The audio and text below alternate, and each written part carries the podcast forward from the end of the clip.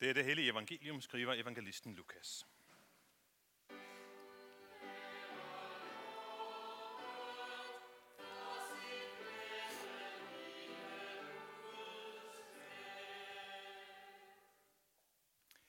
Jesus kom også til Nazareth, hvor han var vokset op. På sabbaten gik han efter sædvane ind i synagogen, og han rejste sig for at læse op. Man rakte ham profeten Esajas' bog. Han åbnede den og fandt det sted, hvor der stod skrevet, Herrens ånd er over mig, fordi han har salvet mig. Han har sendt mig for at bringe godt budskab til fattige, for at udråbe frigivelse for fanger og syn til blinde, for at sætte undertrykte i frihed, for at udråbe et nådeår fra Herren. Så lukkede han bogen, gav den til tjeneren og satte sig, og alle i synagogen rettede spændt øjnene mod ham. Der begyndte han at tale til dem og sagde, I dag er det skriftord, som lød i jeres ører, gået i opfyldelse. Alle gav de ham deres bifald og undrede sig over de nådefulde ord, som udgik af hans mund, og de spurgte, er det ikke Josefs søn? Han svarede dem, I vil sikkert bruge denne talemåde, talemåde mod mig. Læge, læg dig selv, og sige, vi har hørt om alt det, der er sket i Kapernaum. Gør det samme her i din hjemby. Men han sagde, sandelig siger jeg jer, ingen profet er anerkendt i sin hjemby. Og jeg siger jer, som sandt er, der var mange enker i Israel på Elisas tid, Elias' tid, dengang himlen var lukket i tre år og seks måneder, så der blev stor hungersnød i hele landet. Og Elias blev ikke sendt til nogen af dem, men til en enke i Sarepta i Sidons land. Og der var mange spedalske i Israel på profeten Elisas tid, og ingen af dem blev renset, men det blev syreren Naaman. Alle i synagogen blev ud af sig selv af raseri, da de hørte det. De sprang op, jo ham ud af byen, drev han hen til kanten af det bjerg, deres by var bygget på, for at styrte ham ned. Men han banede sig vej imellem dem og gik. Amen.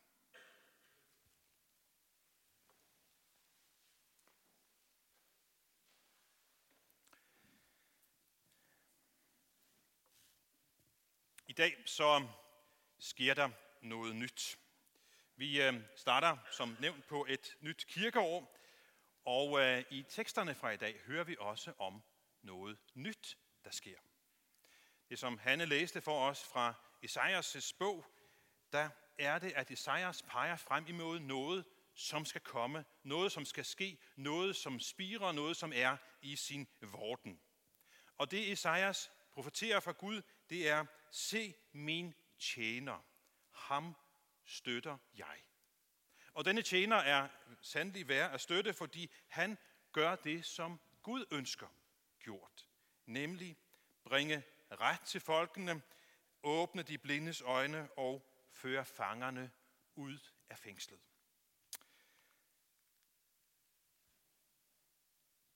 Og så kommer vi til Nazareth. Jesus er kommet ind i synagogen, i deres lokale kirke, og han får mulighed for at læse op. De kender ham jo godt. Han er vokset op der. Han har været der sikkert utallige gange, måske hver eneste sabbat. Og nu får han så mulighed for at læse op, og det han læser op netop fra Esajas' bog. Der er ikke noget nyt ved teksten. Der er ikke noget nyt ved oplæsningen. Sådan plejer det jo at være. Den gamle kendte tekst læses op. Men så sker der noget nyt, da han kommer til udlægningen. Fordi da Jesus så har læst, så er de spændt på at høre, hvad må han vil sige om den her tekst. Vi har jo hørt masser af spændende ting om Jesus fra andre steder, blandt andet Kapernaum. Vi kender ham jo også godt. Han er jo, han er jo Josefs søn. Jeg har set ham vokse op. Men hvad er det, han siger? Han siger, at nu går det her i opfyldelse. Den her gamle tekst går lige pludselig i opfyldelse i dag, siger han. Og han lægger jo op til, at det er ham selv, der er opfyldelsen. Og nu bliver de forvirrede. Altså, ham her, vores lokale dreng, Josefs søn, kan han komme her og påstå, at han er opfyldelsen af den her tekst? Ah, de havde måske ikke janteloven dengang, men noget lignende sikkert. Og når Jesus så fortsætter og fortæller historien om de gamle profeter, Elias og Elisa.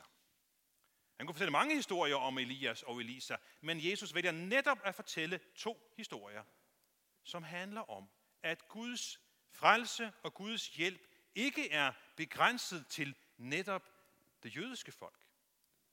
Den her enke, som han Elias kommer til, er udenfor de jødiske folk.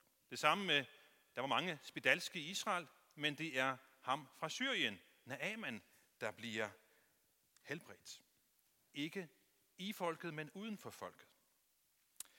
Og nu bliver det altså for meget for jøderne, så de er så vrede på ham.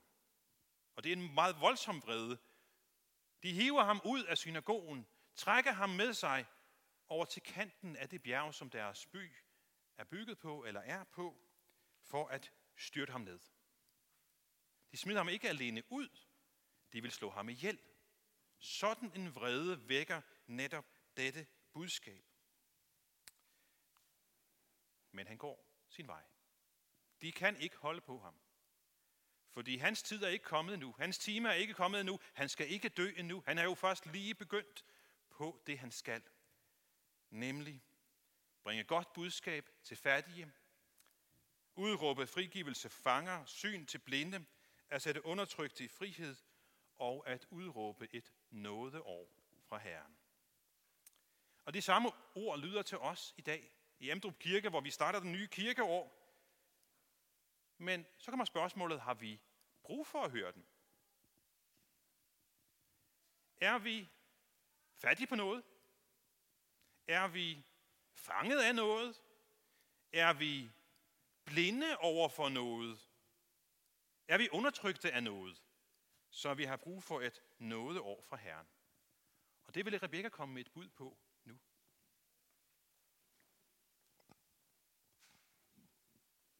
Ja, øh, jeg har gået og spekuleret lidt over det her med, om, om vi egentlig er fanget øh, af noget, eller bundet af noget i vores hverdag.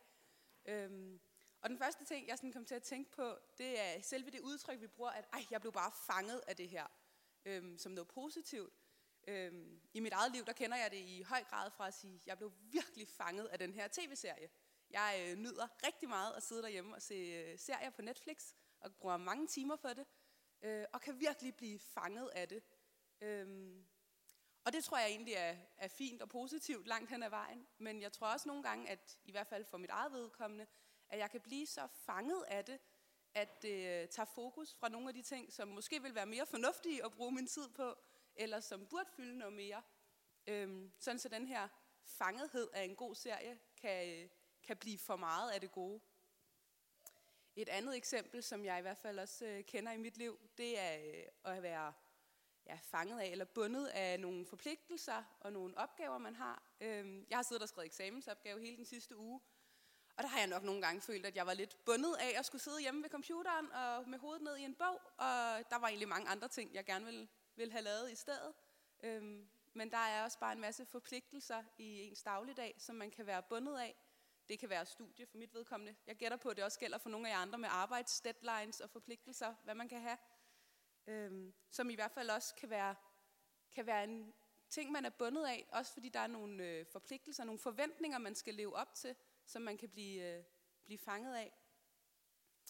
Og så den sidste ting, som jeg øh, tænkte over, øh, jeg nogle gange kan kan tænke, jeg er bundet af. Det er sådan lidt mere ja, overført.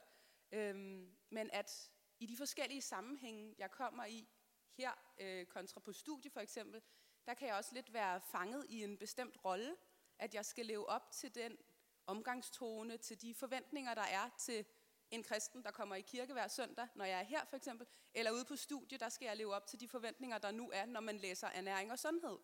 Øhm, så man bliver fanget i en rolle, og måske ikke er helt fri til at være sig selv. Øh, det tror jeg i hvert fald, jeg kender. Jeg ved ikke, om nogen af jer andre kender det. Og det er nogle af de ting, som jeg i mit liv kan se, at Jesus han øh, kommer, og jeg godt kunne bruge, at han sætter mig fri for.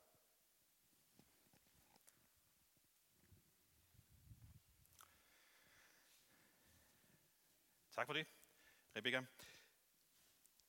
Lad mig tage fat i det, i det sidste, hun nævnte først. Det med øh, forventninger øh, som andre kan have til os.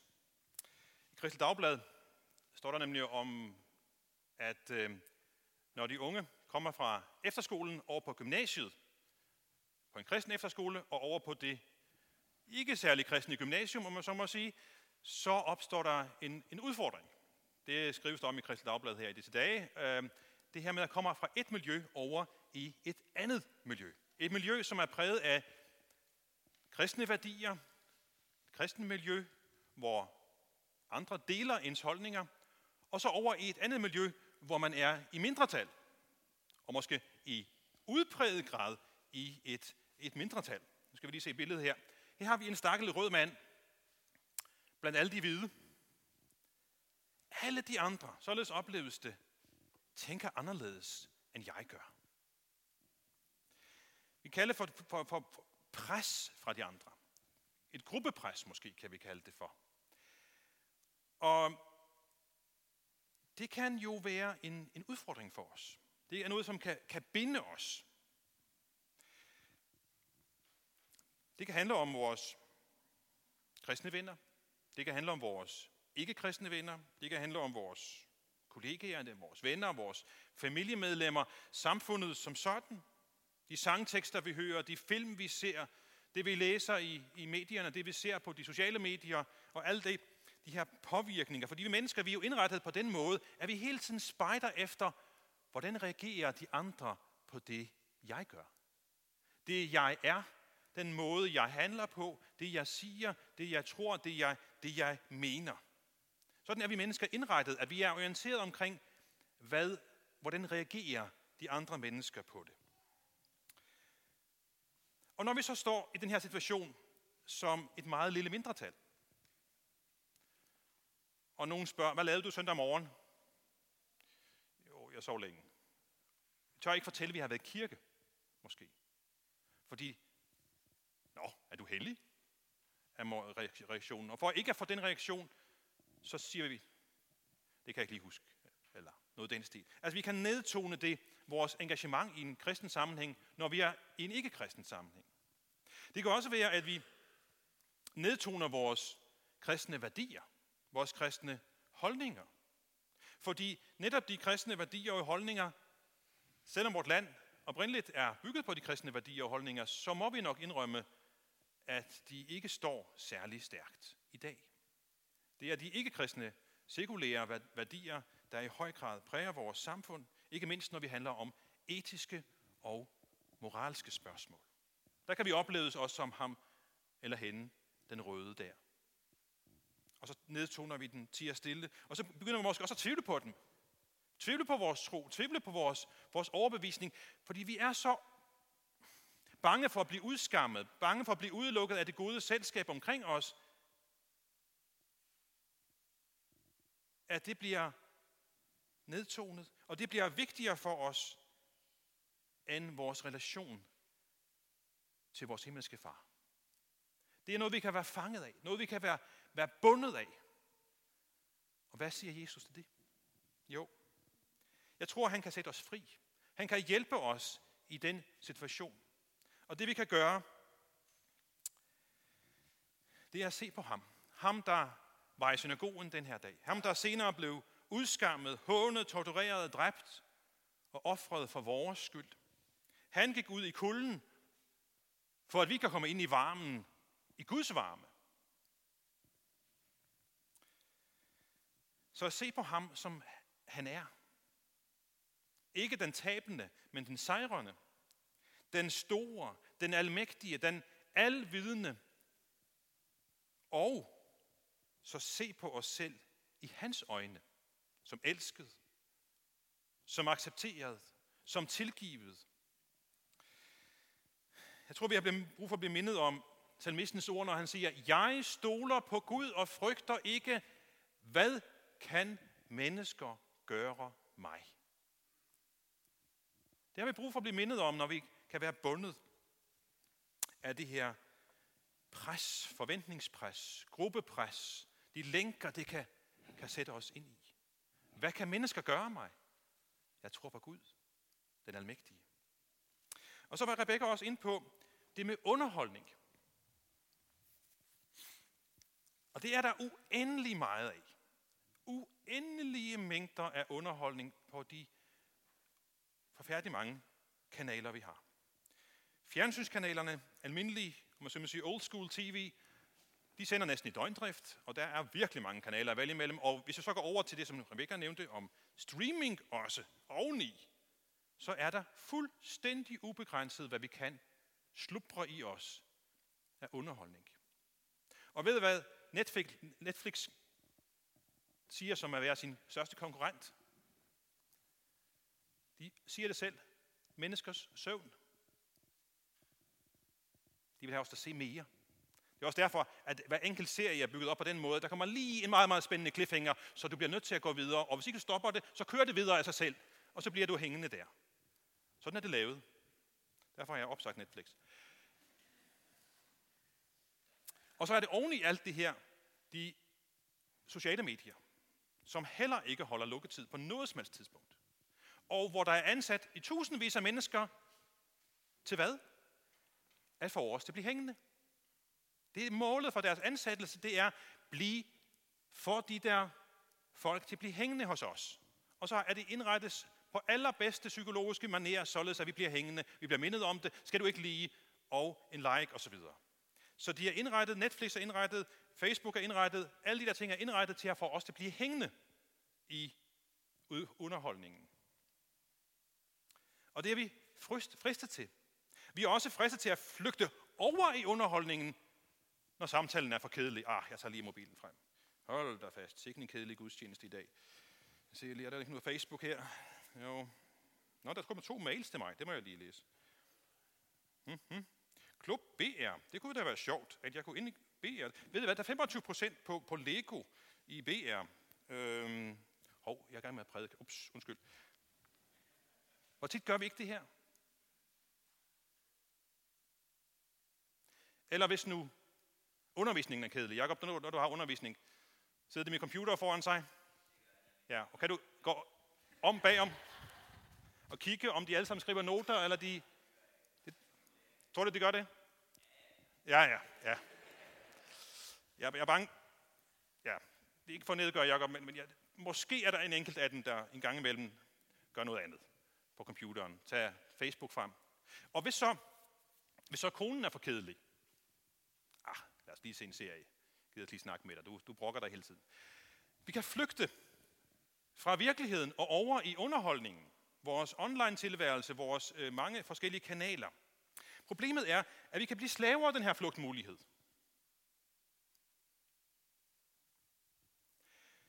Således at flugten over til underholdningen bliver det, som vores bøn og bibellæsning skulle have været. Den her daglige retræte. Daglige sikre havn for hvile og påfølgning. Vi så en serie på Netflix i stedet for. Underholdningen har mange muligheder for at blive faktisk en herre i vores liv. Og som vi hellere vil tjene, end ham vi egentlig burde tjene. Vores himmelske herre. Jesus siger, du kan ikke tjene to herrer. Enten vil du elske den ene og holde dig til den ene, og have den anden.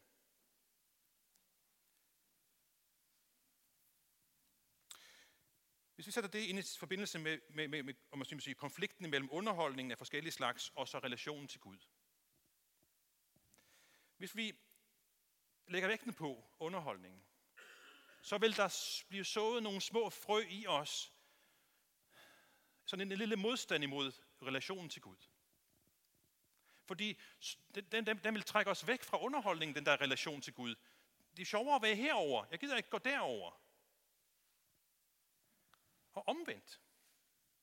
Hvis vi så prioriterer relationen til Gud, så vil det blive sået nogle frø i os, som fortæller os og siger, det der, det kan være godt og sjovt, men der er nogle ting derovre, du skal passe på. Der er noget især indbygget forkyndelse, om man så må sige, af nogle helt andre moralske værdier, end det du kan læse i min bog.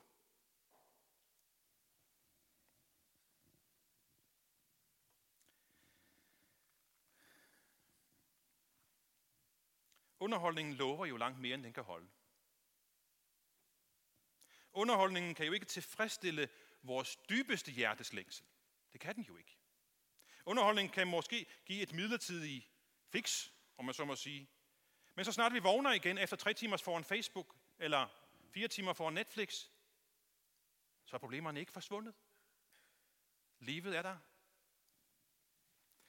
Den Jesus, som var i synagogen, han siger, Kom til mig, alle I, som slider jer trætte og bærer tunge byrder. Jeg vil give jer hvile.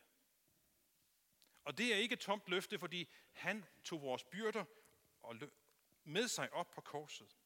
Vi bliver ikke skuffede, hvis vi søger glæden i Gud gennem bøn og bibellæsning, eller ved at minde os om at løfterne i evangeliet.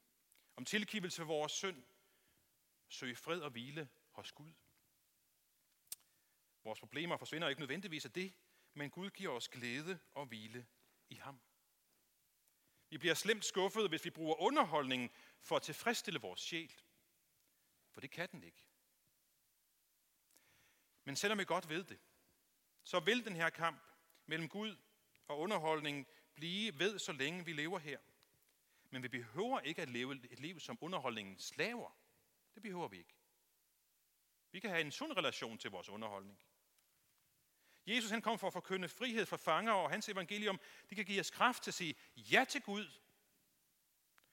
og nej til uendelig underholdning. Ikke således, at man ikke må have noget Netflix og Facebook osv. Det er ikke det, jeg siger. Det handler om den sunde balance. Når vi næste gang står i den her valgsituation, så lad os holde os til Jesus og huske, at han alene er vores højeste gode. Han døde og opstod, for at vi kan opleve fællesskabet, som giver den fuldkommende glæde. Det kan en flugt over til underholdning ikke konkurrere imod. Og så vil Bjarke komme med et indslag.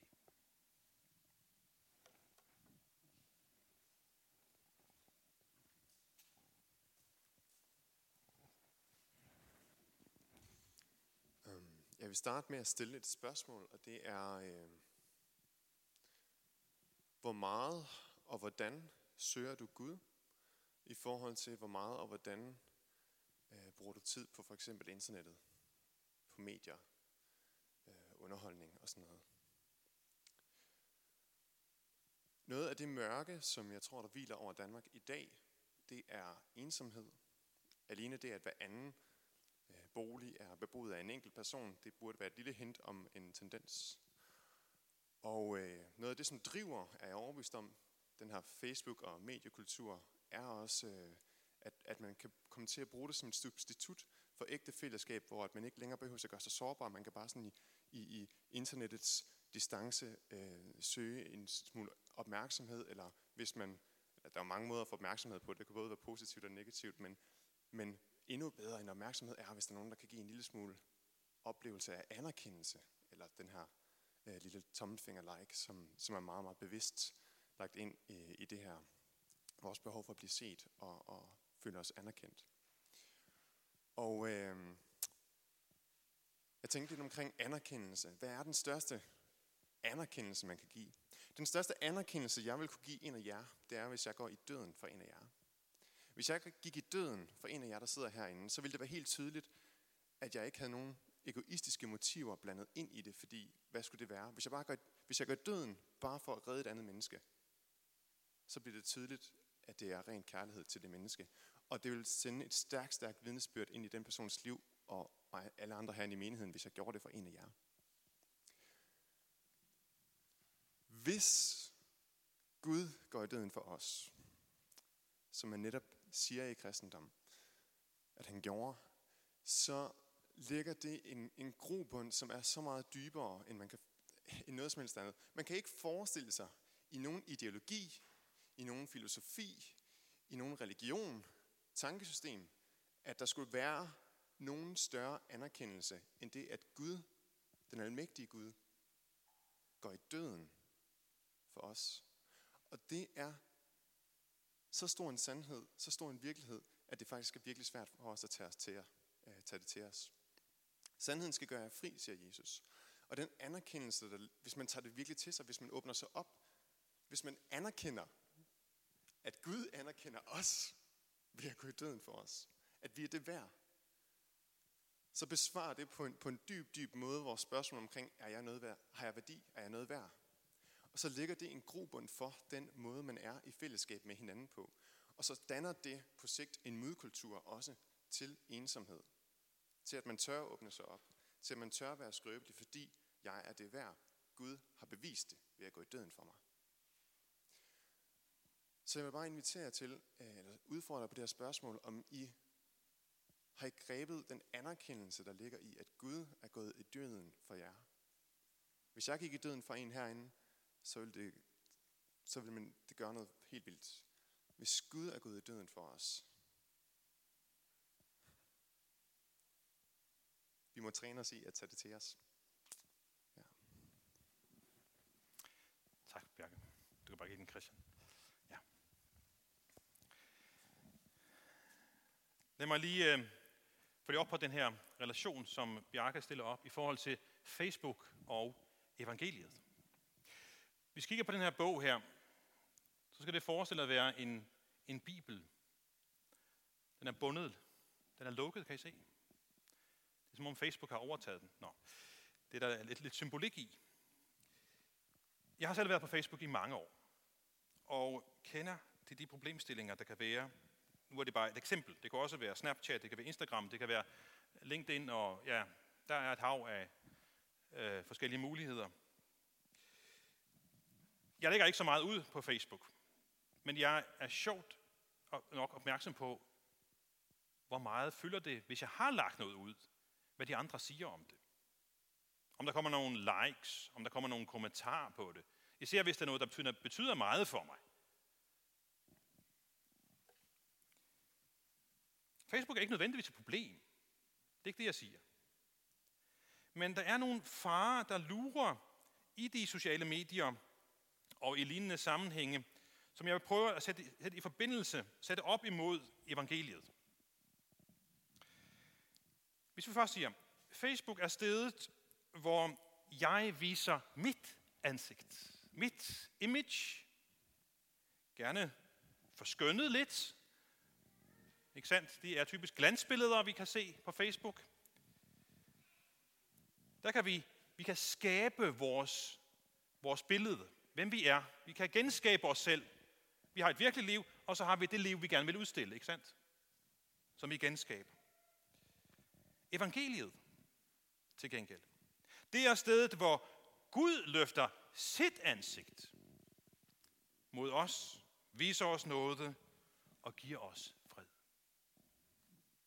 Igennem sit ord genskaber han os i sit billede. Paulus siger, vi skuer Herrens herlighed og forvandles efter det billede, vi skuer fra herlighed til herlighed. Igennem Facebook kan vi vise, som nævnt, vores ansigt, vores image for verden.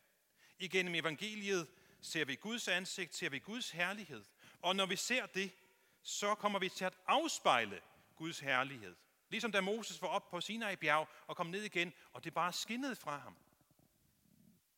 Gennem evangeliet kan vi være med til at reflektere, være et refleks af Guds herlighed for verden omkring os.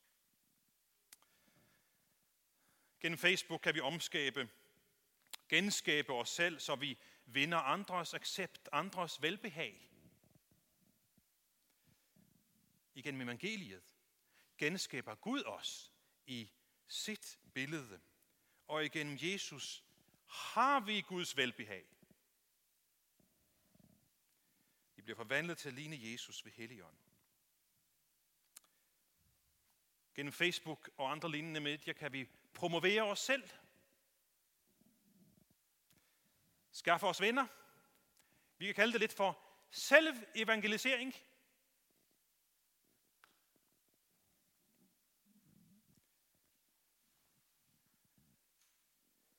Gennem evangeliet, så promoverer vi Gud. Og vi skaffer Jesus nye venner. Paulus siger, vi prædiker ikke os selv, men Jesus Kristus som Herren og os selv som jeres tjenere for Jesus skyld.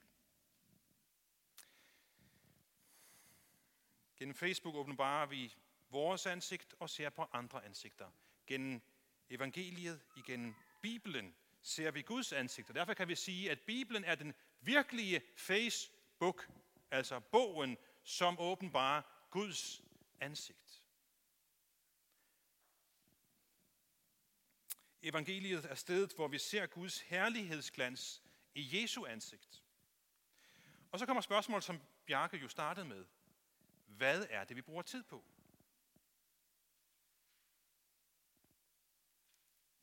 De sociale medier og lignende, eller Guds ord?